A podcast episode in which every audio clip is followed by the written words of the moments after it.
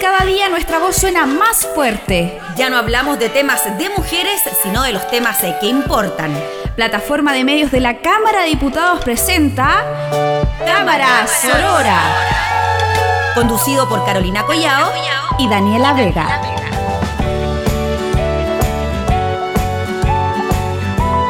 Cámara Sorora.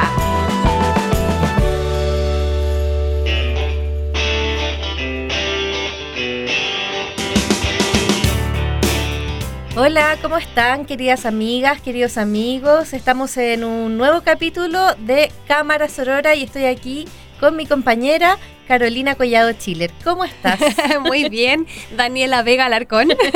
Recordemos que estamos nombrando nuestros nombres completos, haciéndole un homenaje a nuestras madres también. Así es. ¿Cómo estamos para este nuevo programa, esta nueva edición de Cámara Sorora, Dani? Muy bien, con todas las ganas aquí de seguir con, eh, comentando a la gente y hablando sobre diversos temas, recordándoles que estamos también en Instagram en arroba Cámara Sorora y que nos pueden escuchar tanto por doble u doble u doble u punto radio cámara punto c l como eh, en Spotify, en buscando el nombre de nuestro programa Cámara Sonora y Sorora, y ahí están todos los programas. Así es, hemos ido ampliando entonces la, las plataformas a través de las cuales podemos contactarnos con quienes nos están escuchando y también para que puedan tener diferentes formas de acceso a escuchar este programa que se realiza acá en la radio de la Cámara de Diputados. ¿Cuál es el tema de hoy, Dani? Hoy día el tema es un tema eh, bastante fuerte, encuentro yo. Pero fuerte sí, porque lo que hemos eh, estado investigando eh, demuestra que hay una alta discriminación. Vamos a hablar de los resultados de la encuesta Ser Lesbiana en Chile dos mil dieciocho, eh, encuesta realizada por la agrupación lésbica Rompiendo el Silencio, que vino a presentar tanto a las comisiones de mujeres y equidad de género como a la Comisión de Derechos Humanos entre junio y agosto. Claro, estuvieron ahí unas visitas representantes de esta agrupación y a nosotras nos pareció bastante interesante poder relevar el trabajo que se está haciendo, pues esta es la primera encuesta a nivel nacional en términos países que se hace para ver cuál es la situación de las mujeres lesbianas, de las mujeres bisexuales, y desde ahí también entender cómo eh, es ser eh, lesbiana en este país. O sea, nosotras somos mujeres Eh, y sabemos las discriminaciones que vivimos en lo cotidiano y que vivimos también en términos políticos, en términos laborales, en términos de salud. Pero de acuerdo a lo que fuimos descubriendo también, las mujeres lesbianas, bisexuales y también las mujeres trans, que no están, no, no están incorporadas directamente, eh, o al menos en términos de representación en esta encuesta, pero viven una discriminación aún mayor, y desde ahí nos parece súper importante poder relevar esta, este tema, que además fue analizado en dos comisiones de la Cámara de Diputados y también en el Senado.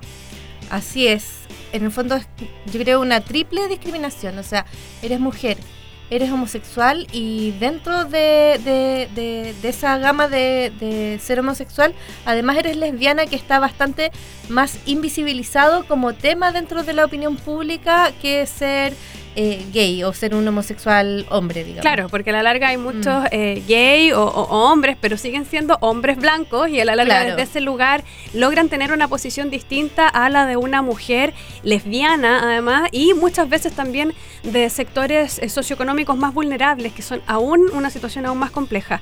Pero antes de, de continuar y de ir de lleno a conocer cuáles son los resultados de esta encuesta, vamos a escuchar un tema, vamos a escuchar a la Javiera Mena con un, un tema que es bastante mm. simbólico de esto y que es Mujer contra Mujer.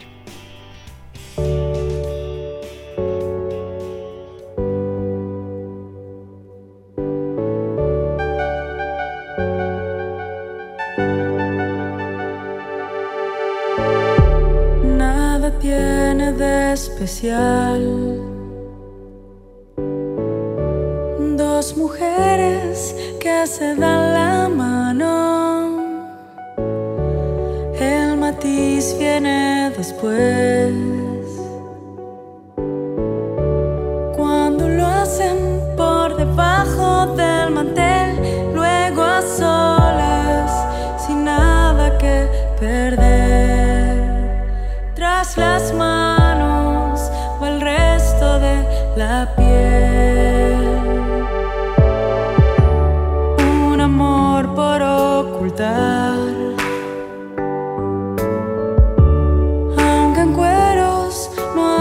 Esconderlo. amistad.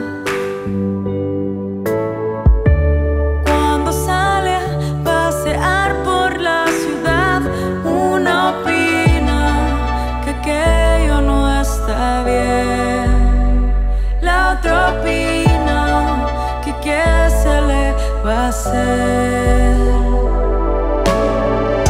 Y lo que opinen los demás está de más. Quien detiene palo más al vuelo, volando a ras de suelo. Mujer contra mujer. Una opina que aquello no está bien. Otra opina que qué se le va a hacer.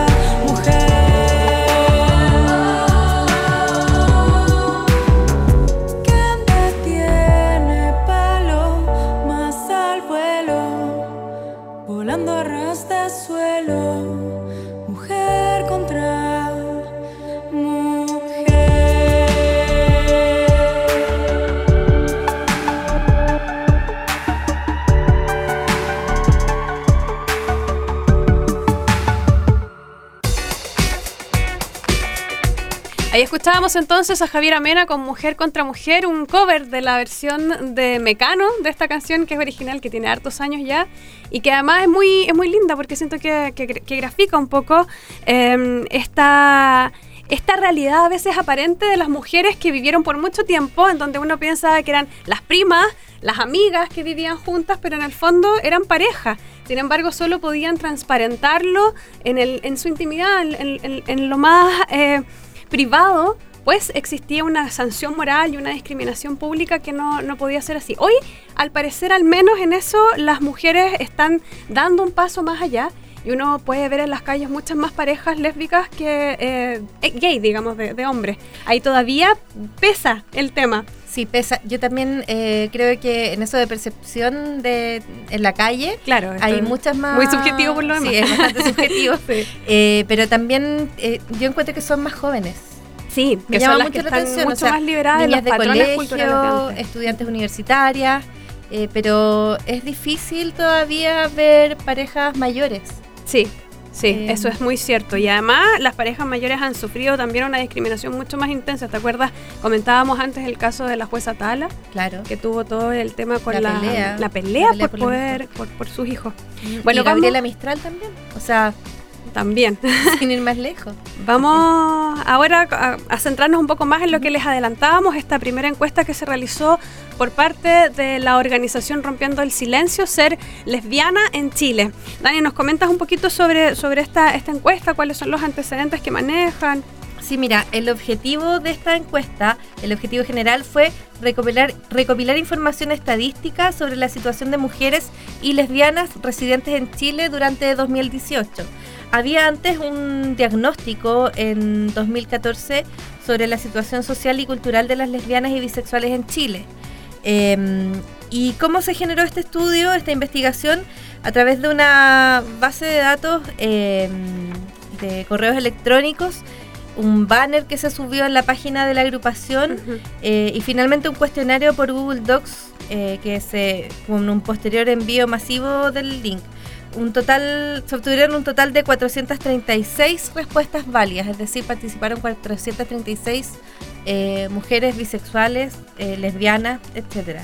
Claro, esta encuesta también, eh, el, el rango de edad de quienes participaron va desde los quince a los sesenta años, incluso siendo eh, el sector más importante de los veintiuno a los treinta y cinco años, siendo una, una muestra del setenta y siete por ciento. Y también... Eh, la mayoría de ellas se identifica como con el género femenino, sin embargo también hubo algunas eh, mujeres trans, eh, género fluido y no binario que participaron también en esta muestra. Y el nivel educacional también es bastante eh, diverso, desde la media incompleta hasta eh, mujeres que tienen diplomado, magíster y doctorado. lo cual hace que la muestra sea bastante diversa para representar la realidad de las mujeres lesbianas en Chile. Sí, avanzando en la, ahondando un poco más en estas estadísticas, me llama harto la atención eh, que en el caso de la autoidentificación, entre los cero y los catorce años, más de la mitad, un cincuenta y uno coma treinta y ocho por ciento, sí. ya sí. intuía que le gustaban las mujeres. Sí. Es una, como una, está muy marcada la preferencia desde, desde muy al comienzo. Y sin embargo, eh, la primera vez que se contó que era lesbiana o bisexual es un poco mayor, entre los quince y los veinte años, y es exactamente la misma cifra. Y de hecho, bueno, entre los quince y los veinte años mm. cuando cuentan, sin embargo también aquí hay un dato en donde ya comenzamos a, a ver estas discriminaciones y la realidad que viven las mujeres lesbianas y bisexuales, de acuerdo a lo que señala esta encuesta, es que entre los veintiuno y los treinta y cinco años, eh, muchas mujeres se vieron obligadas a tener atención psicológica o psiquiátrica por estas razones de su orientación sexual. Cerca de un ochenta y dos por ciento señala haber tenido que ir obligada a un psicólogo para tratar esto. Es como, ¿por qué? ¿Porque queremos revertirlo? Porque es, es una desviación. Claro, es súper impactante eh, la realidad mm. que señala esta, esta encuesta en estas cifras. Oye, Dani, eh, ¿te parece si escuchamos también que nos habla eh, una la, la socióloga a cargo de, de esta encuesta?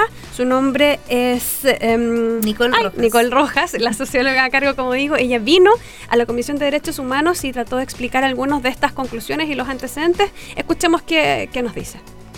El hecho de ser mujer y ser mujer lesbiana en Chile, ser mujer lesbiana y pobre y de una localidad semirural es un factor de riesgo. Alrededor del setenta por ciento de nuestras compañeras han sido acosadas por su orientación sexual en el contexto callejero.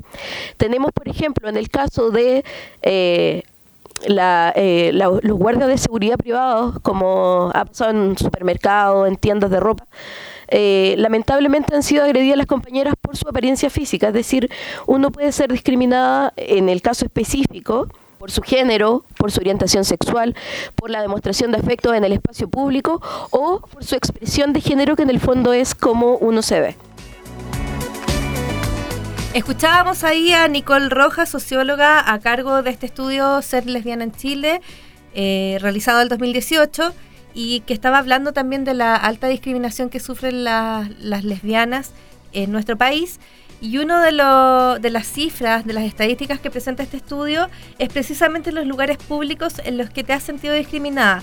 Y el más alto, un setenta y seis coma veintitrés por ciento de las mujeres encuestadas dicen que se han sentido discriminadas en la calle. Eso es súper impactante.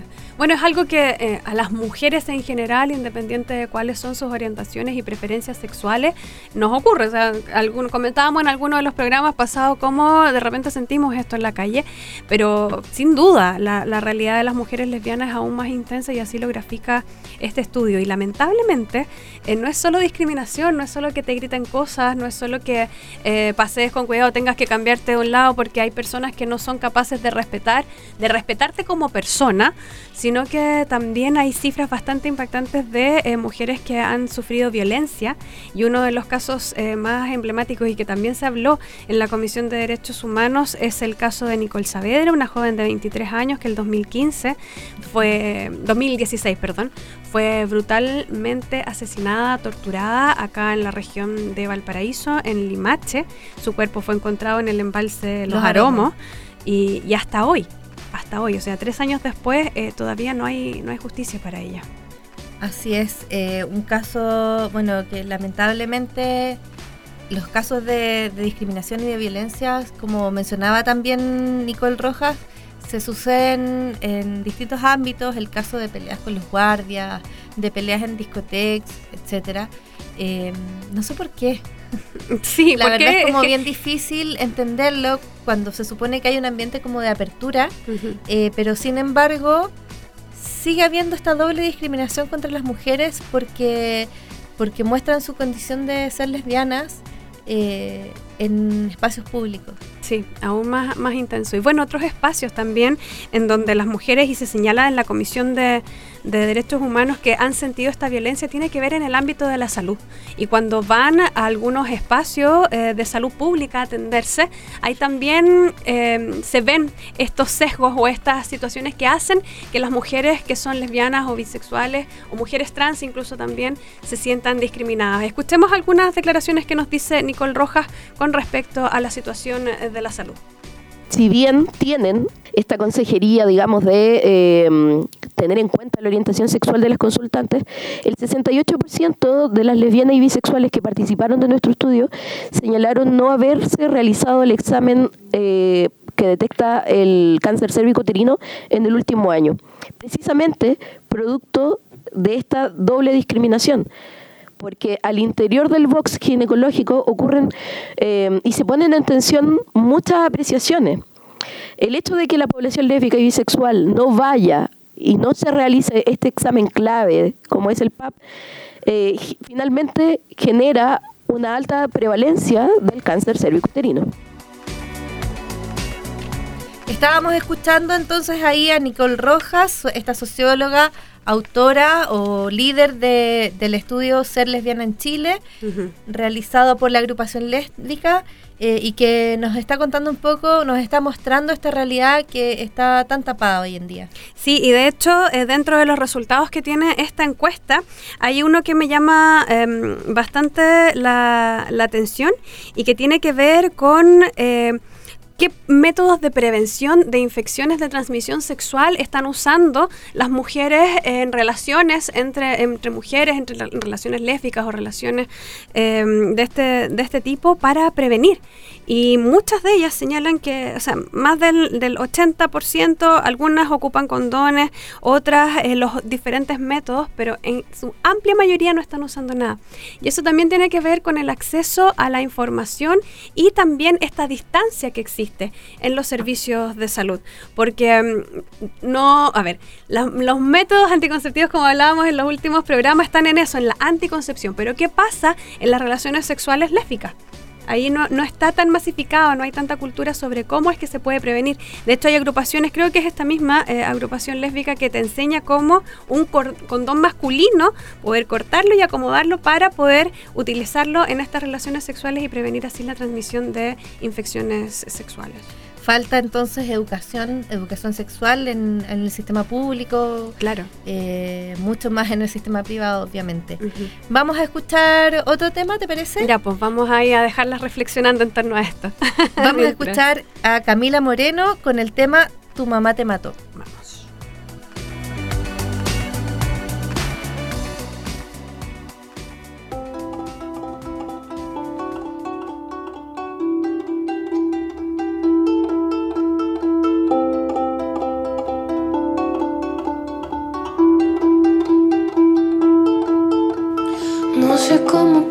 Estar intentando ser otra cosa, no sé cómo pude pedir un poco de amor suplicando.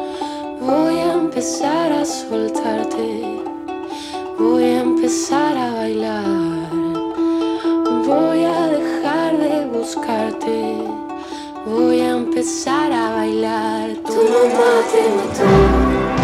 Y yo lloraba, con su piel te soñó, estás sabiendo, este no es el sueño de Dios, dijo, temblando, enciéndame toda la luz, que el sol se apagó.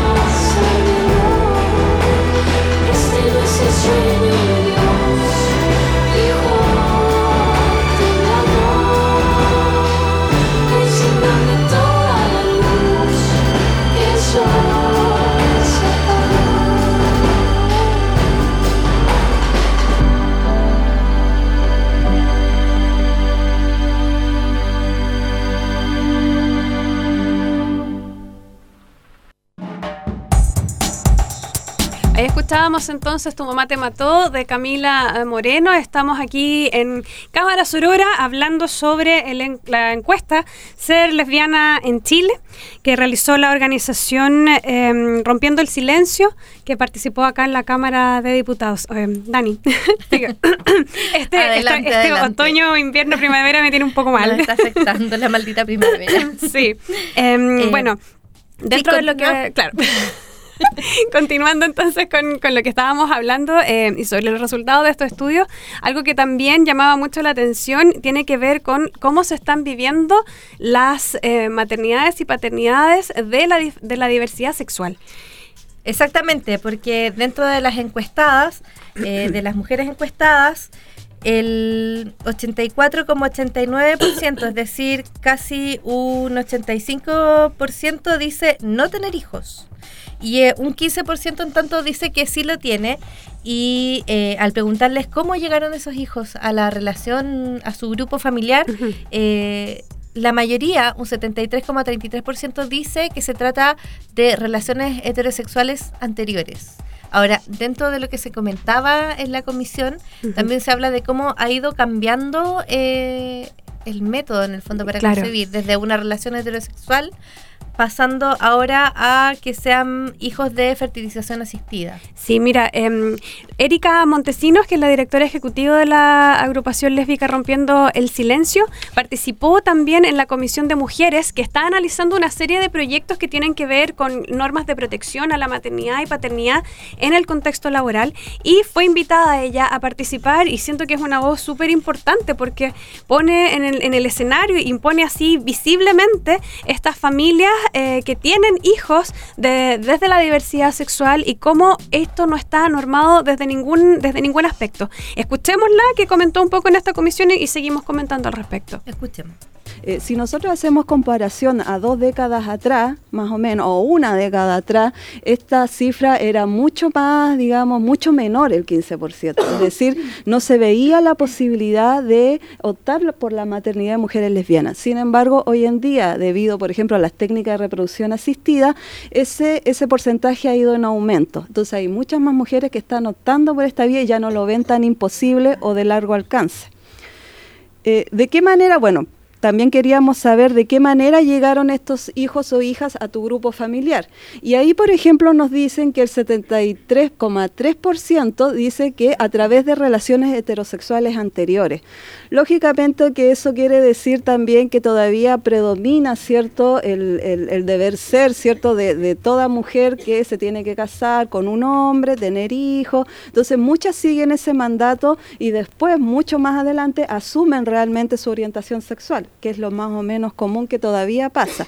Por eso a lo mejor se puede explicar esa cifra. Sin embargo, la comparación que podemos hacer es que muchas más están optando por las técnicas de fertilización asistida, y así como casi el diecinueve por ciento respondió que está eh, teniendo los hijos por esta vía, es decir, esto que estaba en el último lugar subió al segundo lugar. Escuchábamos a Erika Montesinos, directora ejecutiva de Rompiendo el Silencio, con el tema de los hijos, cómo llegan los hijos a una familia homoparental o lesboparental. Eh, Lesbomaternal. Lesbomaternal. Mira cómo tengo incluido. No, el pero estamos, estamos en proceso, muy bien, muy bien. avanzando, avanzando. Claro. Eh, y bueno, además, hoy día en el Congreso se está discutiendo un proyecto eh, al cual esta agrupación pidió que por favor se le trate de poner urgencia, porque es un tema que importa bastante, y que es el tema de la filiación y uh-huh. el reconocimiento cuando ambos padres son del mismo sexo, ambos progenitores del mismo sexo. Sí, hay una iniciativa en el Senado que se encuentra en primer trámite y que ya fue analizada por la Comisión Especial que analiza los proyectos eh, que tienen relación con niños, niñas y adolescentes. Este ya dio su primer informe y por votación dividida este proyecto pasó a la sala de sesiones eh, y eh, fue presentado por un grupo de, de parlamentarios de la oposición. Y señala dentro de los antecedentes que entregas que los hijos de parejas del mismo sexo enfrentan una total desprotección. Los derechos que todos los niños y niñas les corresponden en sus relaciones familiares, como derechos personales a ser cuidados, protegidos y educados por sus padres o madres, su derecho al nombre y identidad, sus derechos alimenticios, previsionales, de seguridad social, hereditarios y los derechos patrimoniales en general, general, entre otros. Además, para los hijos e hijas de parejas del mismo sexo carecen del más mínimo reconocimiento. Y ojo, qué importante aquí, porque a la larga en nuestro país se reconoce solo una mamá. Se entiende que la mamá es quien parió o al, al bebé en el caso de que sea biológico, pero ¿qué pasa con este número en aumento que escuchábamos de las parejas lesbos maternales que están teniendo, que están viviendo maternidades gracias a la reproducción asistida y, y que son dos mamás? Entonces, ¿cómo es que se enfrenta el debate tanto político y legislativo para poder también dar garantía e igualdad de derechos a niños, niñas y adolescentes? Exactamente, es uno de los temas eh, que yo diría son más urgentes de los que presentaron, y el otro tiene que ver con, bueno, lo que ya hablábamos, el tema de la violencia, y que para mí eh, creo que es una de las cosas que me quedó más marcada de la, de la ponencia que hizo eh, la agrupación ante la Comisión de Derechos Humanos, y es que quizás más allá del matrimonio igualitario, que también es muy importante, uh-huh. Ella dijo, nos importa que no nos maten. Claro, ella hacía referencia a que hay muchas organizaciones que están y que vienen desde las, disiden- desde las disidencias y la diversidad sexual, pero dentro de las que más destacamos, y no es por ser, no, no es ninguna crítica eh, personal a aquellas agrupaciones que, que están defendiendo el matrimonio igualitario, en lo personal es algo que, que sí considero que debería eh, analizarse y poder regularse también, eh, pero hay otros temas que, que, que logran y que es necesario que tengan visibilidad, y que tiene que ver con esta posición en, en que las mujeres nos encontramos, y aún más de mayor discriminación que están viviendo las mujeres eh, lesbianas, bisexuales y trans también. Entonces es importante ver ese tema y, y también resaltar eh, el debate que se debe generar también en este caso en el Senado con respecto a esta ley de, de filiación. Está pendiente, está para tabla, debería votarse en algún momento, sin embargo hasta ahora no, no ha subido para que pueda Todo ser analizado. Todo depende de, la, de las urgencias que se le den. Claro. Como para concluir este tema del, del estudio, de la encuesta y lo que ellas presentaron en las comisiones de mujeres y equidad de género y de derechos humanos, eh, hay que señalar que algunos hallazgos que encontraron dentro de la investigación. Uno de ellos es que eh, el estudio y la metodología que, que usaron es básicamente online, uh-huh. ya no presencial, permitió acceder a aquellas fuentes de información que históricamente no han sido contempladas. Uh-huh. Eh, por otro lado, mencionar que las lesbianas y bisexuales están presentes a lo largo de todo el territorio nacional. Eh, hay que considerar el fenómeno migratorio también en Chile hoy claro. día, y bueno, o sea, es... minoría sobre minoría, uh-huh. o sea, cada vez más invisibiliz- invisibilización. Eh, ¿Qué pasa? Ah, también incluyó a personas pertenecientes a las Fuerzas Armadas y de Orden, y que, claro, también es un tema que no se discute. Hay una comisión en este minuto en la Cámara que está investigando el tema del maltrato hacia los conscriptos, uh-huh. pero no creo que se esté abordando el tema de la violencia de género eh, y sobre todo contra la mujer. Hacia es la que, mujer. Claro, desde esta perspectiva está todo muy invisibilizado. Cuando hablábamos antes del tema de la salud, si uno ingresa, por ejemplo, a ver las políticas públicas de salud en materia de, de agenda mujer, que los hemos analizado gracias a los últimos programas que hemos realizado, la mayoría tienen que ver con las protecciones en relaciones eh, heterosexuales, también con las protecciones para maternidad. Entonces, desde ahí queda todo un porcentaje de mujeres que no están siendo reconocidas y que no logran tener un acceso pleno a la salud, porque tampoco se conoce cuáles son las verdaderas necesidades que tienen de acompañamiento y conserjería. Entonces hay varias ta- eh, tareas que quedan pendientes, y uno de los objetivos también de poder poner este tema en este programa y darle es, es darle visibilidad, es, es que por, eh, se sientan eh, amplificadas sus voces, para que así también se generen eh, los mecanismos de cambio necesarios para poder ir avanzando en la inclusión y en la normalización a la larga. Exacto, y ya estamos llegando al término del programa de hoy día. Muchas gracias por habernos escuchado. Recuerden que este programa lo pueden escuchar en doble u doble u doble u punto radio cámara punto c l y también en Spotify, en Cámara Sorora, y pueden seguirnos y comentarnos y enviarnos mensajes, etcétera, a través de nuestro Instagram, arroba Cámara Sorora. Uh-huh. Muchas gracias, Caro, eh, por esta conversación. Muchas das, gracias, Dani, también, y, y dejarles como último eh, consejo, si es que quieren, pueden revisar también las intervenciones que hicieron las representantes de Rompiendo en Silencio en las comisiones de Derechos Humanos y también de mujeres en la Cámara de Diputados, en la página de la Cámara de, el, del canal de la Cámara, que es doble u doble u doble u punto c d t v punto c l. Abrazos, Dani, muchas gracias y gracias a todos quienes nos escuchan. Chao. Ahora que sí nos ven, abajo el patriarcado de la caer. ¿Dónde está el que no se ve? La igualdad de la mujer. ¿Dónde está? Porque estamos en todos lados y cada día nuestra voz suena más fuerte. Ya no hablamos de temas de mujeres, sino de los temas que importan. Plataforma de Medios de la Cámara de Diputados presentó Cámara Sorora, conducido por Carolina Collao y Daniela Vega.